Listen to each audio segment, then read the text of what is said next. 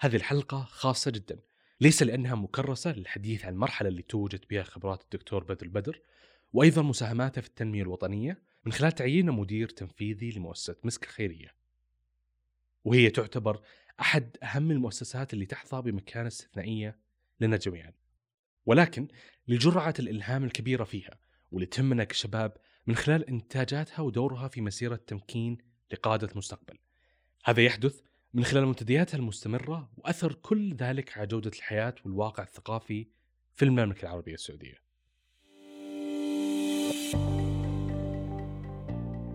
اخترت أني أبدأ هذه الحلقة كمدخل من التقديم الملهم لمسك الخيرية من قبل أمير الشباب. وفخرنا جميعا بالأمير محمد بن سلمان لما قال نسعى من خلال مؤسسة مسك الخيرية إلى الأخذ بيد المبادرات والتشجيع على الإبداع بما يضمن استدامتها ونموها للمساهمة في بناء العقل البشري. الكثير من رواد الأعمال والمبدعين ومستمعين اليوم في ديوانية علم ودهم يسمعون أكثر عن دور المؤثر لمسك الخيرية وكيف يمكن لهذه التجربة أن تمنحهم المزيد من التنوير. في حديثي مع الدكتور بدر بدر المدير التنفيذي لمؤسسة مسك توقفت معه عند العديد من المحطات وكانت البداية من هذه الدعوة. لم أكن آه، بعيدا عن عن مسك منذ آه، أن ظهرت على الساحة. كنت من المشاركين والحريصين على المشاركة في المؤتمرات السنوية على سبيل المثال ومتابع لأخبارها عن بعد أيضا بخصوص زمالتي وصداقتي لمعالي الأستاذ بدر العساكر الأمين العام وقتها للمؤسسة. كنت أتابع أعمالها بإعجاب ولكن عندما جاني الاتصال لأكون مع مسك كان آه، إلى حد ما مفاجئ اولا لأنه إلى حد ما آه، بعيد وهذه المفاجأة الثانية في مسيرتي المهنية عندما فوجئت عندما جاني اتصال ان انتقل من قطاع التقنية إلى قطاع الضيافة والآن من الضيافة إلى قطاع تطوير الشباب والقطاع غير الربحي. دائما فكرتي إنه آه، عندما يأتيك اتصال مثل هذا أن أستمع وأن أترك الباب مفتوحا. قد لا أكون مقتنعا ولكن أقبل أني آه، أقنع. وهذا آه، ما حدث. فصارت هناك لقاءات متعددة على مدى طويل. ختم بلقاء مع سمو الأمير محمد بن سلمان مؤسس مسك رئيس مجلس إدارتها. في اللقاء مع سموه سمعت منه مباشرة طموحه الكبير لهذه المؤسسة. آه، ساهم في إقناعي بأن آه، هناك مجال كبير للبناء على النجاحات الكبيرة التي حققت في السابق هنا والوصول بها إلى مستويات أعلى بإذن الله تعالى. ومن وقتها وأنا أعمل مع زملائي هنا على التفكير بكيفية آه، التركيز أكثر بكيفية الحرص أكثر على التفكير بالحاجة حاجة المستفيدين من خدماتنا وتقديمها لهم. آه، ولله الحمد أطلقنا بدأنا في إطلاق برامج جديدة تعكس هذا التوجه. واحدة من الأشياء اللي حفزتني أمانة للانتقال لمسك إنها تمس آه، شغفا موجود عندي في السابق اللي هو اللي هو مجال العمل مع الشباب وتطوير الشباب والتعامل مع الشباب. فهذا كان من الأشياء التي كنت أحرص عليها حتى من قبل. وهناك برامج أطلقناها أيام ما كنا سواء كان في سيسكو أو في شركة دور لها لا متعلقة بالشباب وتطويرهم حتى على المستوى الشخصي وعملي في وقت الخاص. فكان العمل في مسك يتيح فرصة أكبر بكثير للتركيز على هذا الجانب هذا اولا ثانيا أعلق أيضا على مسألة القيادة. عندما نتكلم عن القيادة قيادة ليست أنا وليست قائد. بعض الناس يربط القيادة بقائد والقائد هو الشخص اللي البطل اللي يقوم بالانجاز القيادة هي عبارة عن فريق وعبارة عن تكون واحد من فريق وتنجح مع الفريق. فالجانب هذا مهم في كل الأماكن اللي كنت فيها وانتقلت إليها. آه، كانت دائما الخطوة الأولى العمل بناء الفريق سواء كان الفريق إذا كان غير موجود. توظيفه أو إذا كان موجود بناء الفريق بحيث إنه يكون هناك تكامل وتواصل أكثر وتناغم أكثر بين أفراده بحيث إنه يعمل سويا لتحقيق المشروع أو المهمة الصعبة. التدريب والتمكين عصب المؤسسات اليوم والهدف الاستثمار في رأس المال البشري وقادة المستقبل واللي بدوره يدفع النمو الاقتصادي بشكل عام للأمام ولو استعرضنا أشكال التدريب المتاحة للشباب في المنظمات وأيضا نموذج إدارات الموارد البشرية الفعالة شاركنا الدكتور بدر. البدر رؤيته في الموضوع. لما نتكلم عن الاستثمار في الشباب والاستثمار في رأس المال البشري أنا أحس إن الكلمة هذه تظلم الشباب والشابات في أن نجمعهم كلهم تحت كلمة رأس مال بشري. أنا أفضل إني أفكر فيهم ك سعود ومحمد وعبد الله وسارة وسعاد ومنيرة.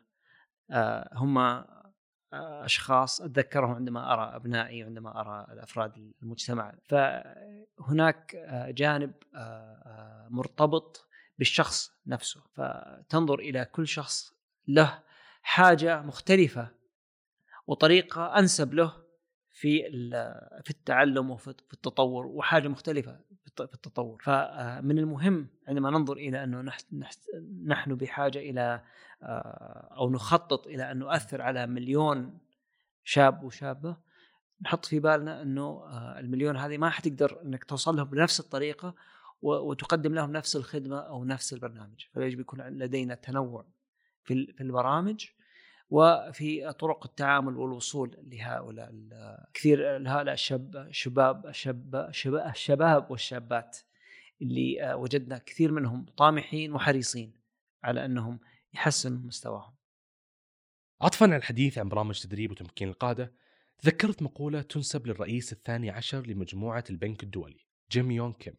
كان يقول فيها: الوظيفة الجيدة يمكنها تغيير حياة المرأة، ويمكن الوظائف المناسبة أن تغير مجتمعات بأسرها وانطلاقا من ذلك لملف ريادة الأعمال وفئة المشاريع ذات الطابع الابتكاري مثل المشاريع العلمية على سبيل المثال للحصر عملت مؤسسة مسك الخيرية على تقديم جملة من البرامج المعرفية والمحتوى الإثرائي.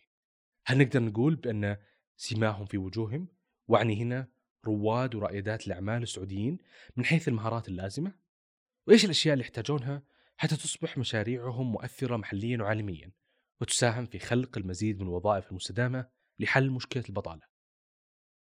تحديدا ريادة الأعمال أحد المجالات نركز عليها في مسك بسبب أنها من الجهات أو من التي أولا عادة ينشئها الشباب وتوظف عدد كبير من الشباب فهي تخلق جانب لها جانبين وأيضا هنا أيضا تقدم قدوة للشباب فهذا الجانب أيضا ثالث.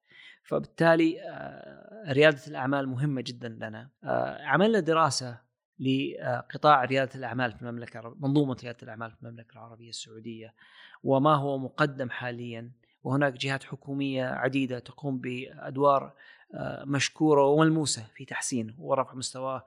وأمانة وضع ريادة الأعمال حاليا لو تقارنه بما قبل 20 سنة عندما قمت أنا بأول محاولة ريادية لي آه، آه، وكانت هناك صعوبات عديدة واجهتنا. أولها كانت تسجيل الشركة اللي كان هو قد يكون من أصعب صحيح. أصعب المهام والآن ممكن تقوم فيه في في دقائق أو ثواني. ف آه، دور مسك بعد دراسة هذه المنظومة وجدنا إنه ما يحتاج إليه الشباب هو مهارات وخصوصا الشباب المبتدئين المهارات اللي يحتاجها الريادي. فهذا ما ما ركزنا عليه. مثل إيش المهارات؟ مهارات قد تكون قيادة شخصية وضع الأهداف وضع آه، آه، خطة عمل اختبار السوق آه، تعريف ما هو المنتج تسويق المنتجات ذاتيا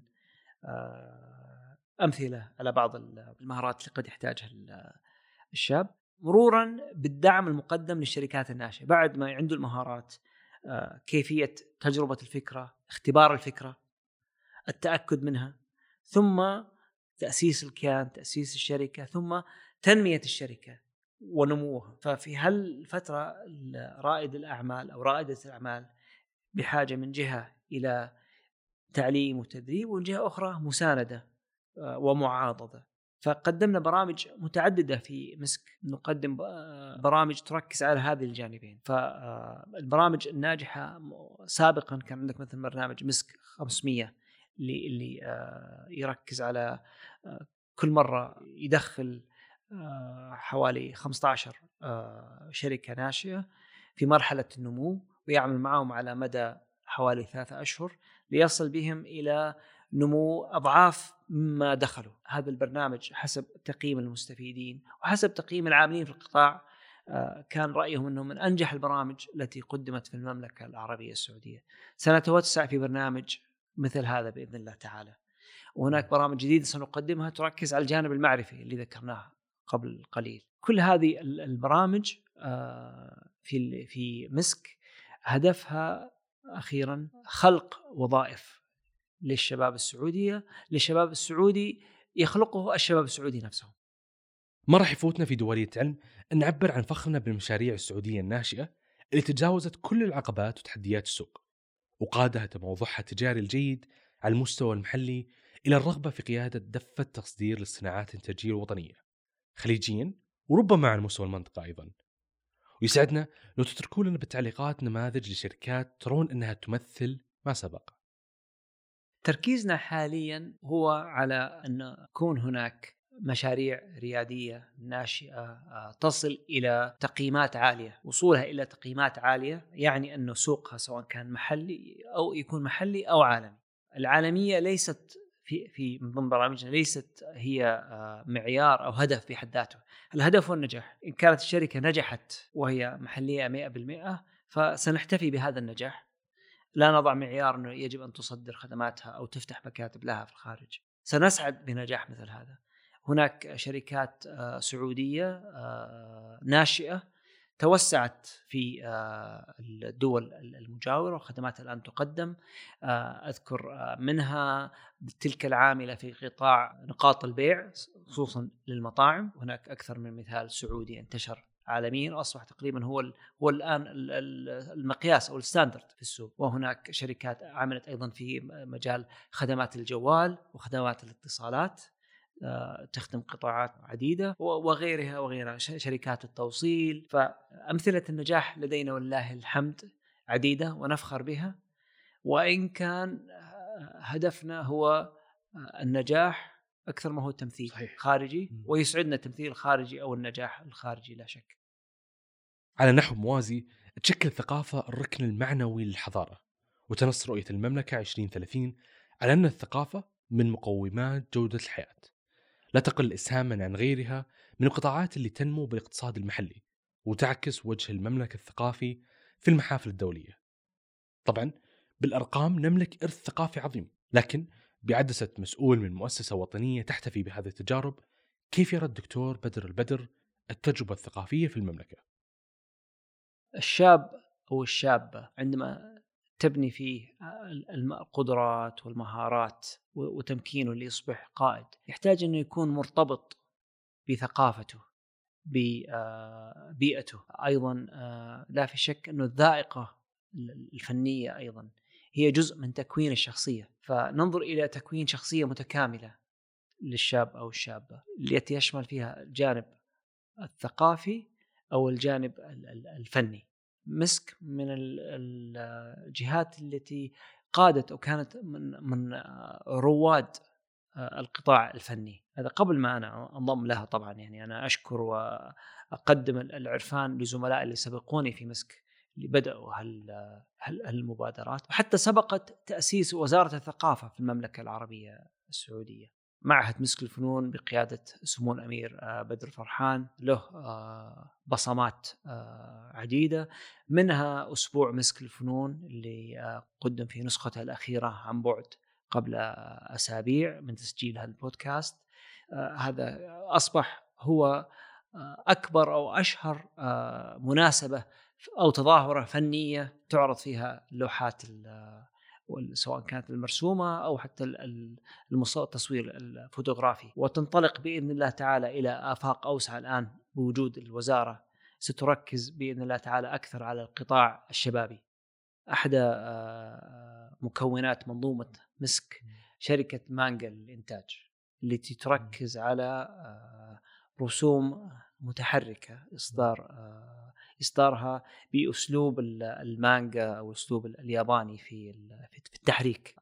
كانت باكورة أعمالها المنشورة على نطاق واسع مسلسل في قادم الزمان يعرض على شاشات تلفزيونية والآن معروض في شاشة أو عند في نتفلكس مسلسل من حلقات عديدة يركز على قصص شعبية سعودية في بيئة سعودية قدمت في البداية للوطن العربي والآن هو يصدر للخارج ويعرض الآن في آه، تلفزيونات حتى يابانية بلغة يابانية وسيقدم أيضا في دول أخرى.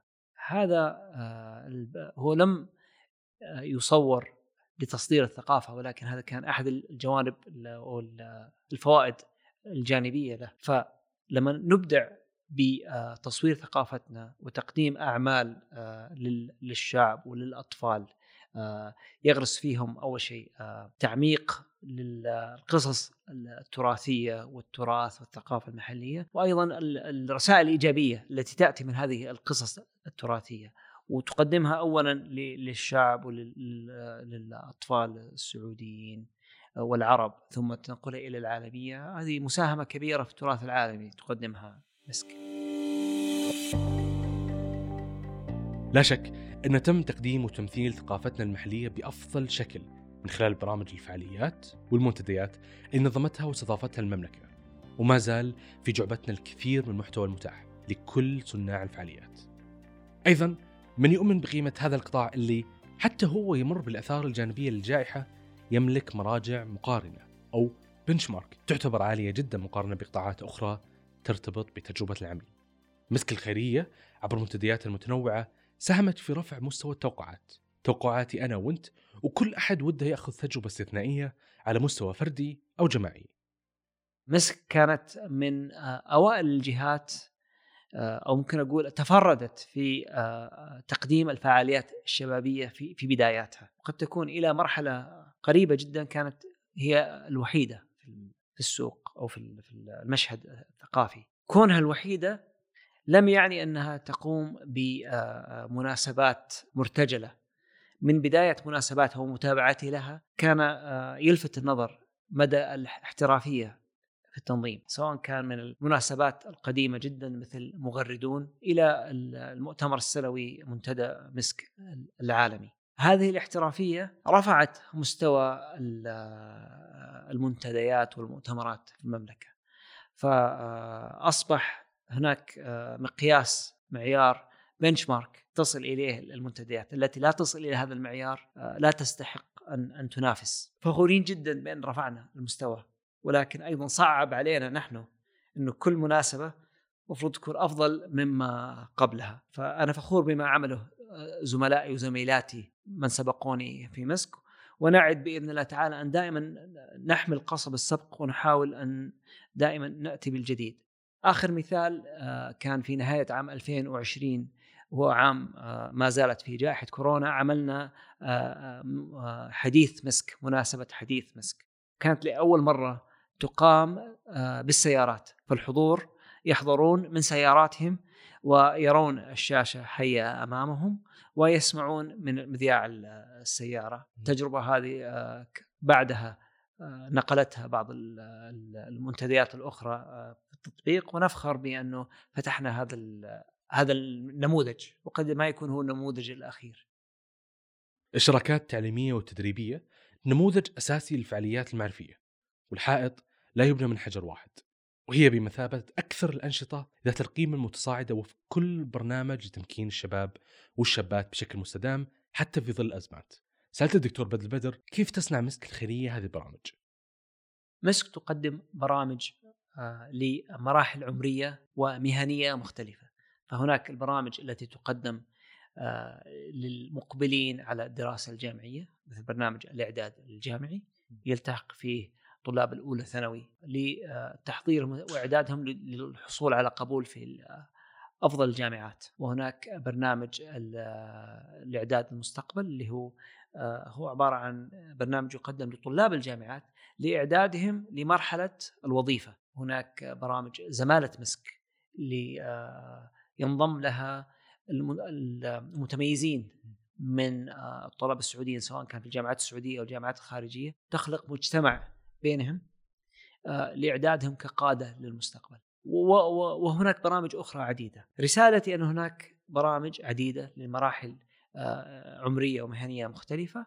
أنصح المهتمين بالدخول على موقعنا الإلكترونية مسك.org.sa والاطلاع على البرامج المقدمة في ذلك الوقت البرامج تتنوع حسب الموسم وحسب السنة المفترض أن سيجد برنامج مناسب آه، له آه، أو لها آه، وأيضا يعكس التنوع في الاهتمام. قد تكون هناك بعض البرامج فنية بعضها برامج علمية ونفخر بمشاركة هؤلاء الشباب والشابات معنا. من الأشياء الجديدة التي سنقدمها بإذن الله تعالى أو سنبدأ بتقديمها هو التعاون مع المؤسسات الشبابية والجمعيات الشبابية الأخرى. في السابق كنا نقدم أغلب البرامج مباشرة من قبلنا أو نقول كل البرامج نحن نقدمها مباشرة. سنعمل وسنتحول بإذن الله تعالى إنه نمكن المؤسسات والجمعيات الشبابية إنها هي تقدم بعض البرامج التي نصممها نحن أو معهم نقوم بالتصميم مشترك لبرامج بحيث أن نستطيع أن نصل إلى الشاب والشابة اللي خارج الرياض اللي قد يكون ما هم قريبين هنا من مكتبنا. فنريد أن نصل إليهم من خلال المؤسسات الشريكة الأخرى معنا ونصل إليهم أيضا عن بعد. علمتنا جائحة كورونا أن هناك طرق للوصول. لا تستلزم أن نكون أمام معك وجها لوجه. فسواء آه، كنت في الرياض أو كنت في أي مدينة من مدن المملكة الحبيبة ستستطيع أن تكون من المستفيدين من برامج مسك وهذا ما تعلمناه من الجائحة وسنستمر في تطبيقه فلن نبتعد الآن الخيار الرقمي هو خيار مستمر معنا وسنتوسع فيه بإذن الله تعالى. على الضفة الأخرى لكل نجاح مهني تقف الضغوط الطبيعية اللي تترافق مع انغماس أي مسؤول أو من يتقلد منصبا قياديا مؤثرا في أي مؤسسة. انغماسه في عمله، مهامه، والتزاماته مع المستفيدين وحتى سفراته. وبموازنه كل ما سبق مع حياته الخاصة والوقت اللي يقضيه مع عائلته حتى لا تتطور للقلق أو الاحتراق الوظيفي وغيره من الآثار الجانبية. أتوقع كثير من حتى الشاب الشباب والشابات الآن آه، أصبحوا ملتزمين بأشياء كثيرة بحيث أن وقت الفراغ لم يصبح من الكماليات أو اللكجريز اللي موجودة عندنا. ولكن بالنسبة للتعامل مع الضغط يجب أن نفصل بين التعامل مع الضغط مع وقت الفراغ. قد, قد لا يكون لديك وقت فراغ ولكن التعامل مع الضغط هذا مسألة مهمة. التعامل مع الضغط في حسب فلسفتي إنه يبدأ قبل أن يصير يصبح عليك ضغط. يجب أن يكون لديك أنشطة نسميها ليست وقت فراغ ولكن أنشطة ملتزم بها هوايات آه، عادات تساعدك في التعامل مع الضغط قبل أن يتراكم ويصبح آه، قوة قاهرة وتؤثر سلبا آه، أن تجدول نشاطات محبذة إلى النفس تتعامل معها بنفس أهمية ارتباطات العمل سواء كانت ارتباطات أسرية ارتباطات معقولة مع مع الأصدقاء أو ارتباطات آه، أو آه، فعاليات رياضية. وكل شخص حسب آه، ما يهوى ولكن أجد بعض الناس خصوصا اللي يشتغلوا على مشروع أو يكون رائد أعمال يكون مركز في مشروعه كثير من الأحيان ينسى نفسه آه وينسى عائلته في في مرحلة ما ثم قد يندم عليها. لاحقا هو أصلا نفسيا تؤثر عليه تأثير آه تؤثر سلبا على المشروع لاحقا بحيث لا يستطيع الاستمرار في المشروع. أدرك تماما. ان لكل أحد منا طرقه في الترويج وتخفيف الضغوط، لكن خلوني أشير هنا للكتابة والتدوين كواحدة من الأدوات اللي ساعدتني على المستوى الشخصي في تقليل الحمول الإدارية وأيضا في ترتيب الأفكار الكثيرة المتعلقة بالعمل. وأشوف أن الرياديين ورائدات الأعمال خاصة في المجالات المنخرطة بالإبداع ممكن يواجهون كثير من تداخل الأفكار والرؤى اللي ممكن ما تتوقف عن تشتيتهم. جرب أنك تكتب وتضع لها إطار. فلربما تطور الأمر معك ليصل للتدوين الاحترافي بالإضافة إلى شعورك بالارتياح تجاه تدفق أفكارك في أي وقت لأنك توثقها باستمرار.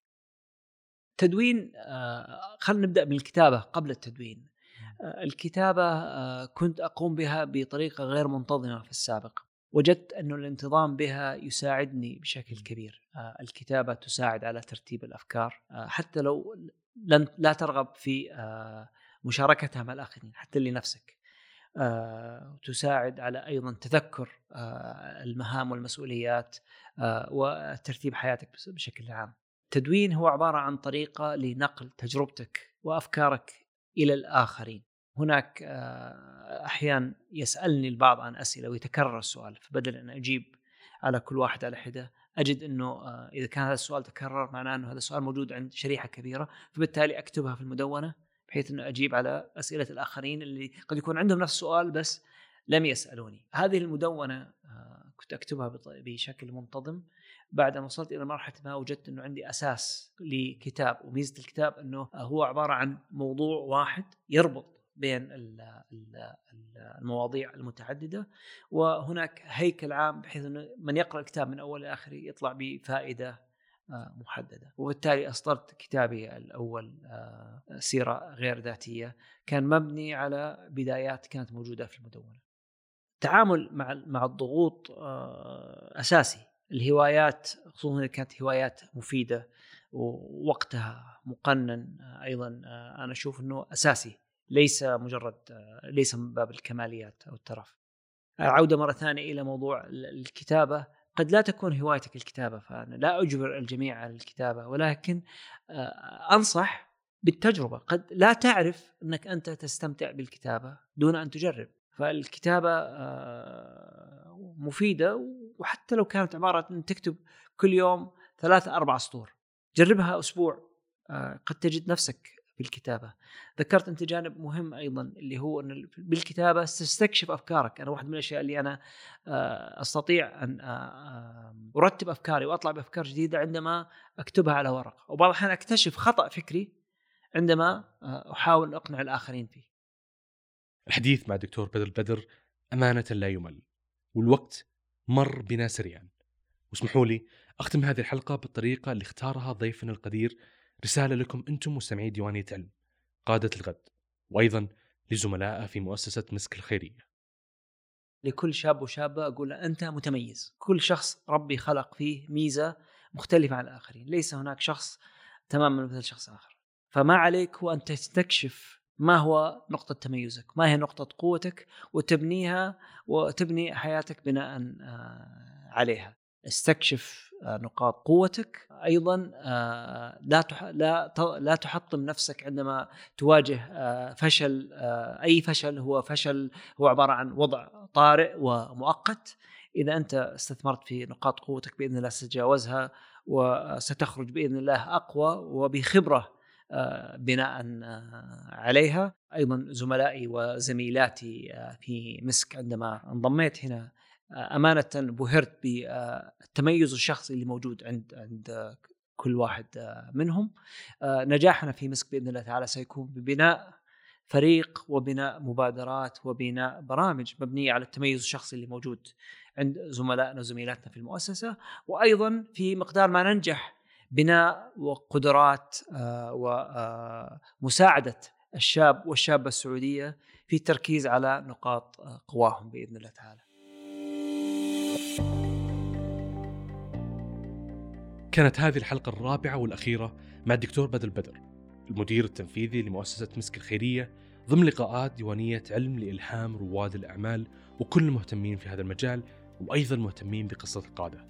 يسعدنا اشتراكك بالبودكاست حتى توصلك حلقاتنا أول بأول وأيضا توصلك حلقات ضيفنا القادم.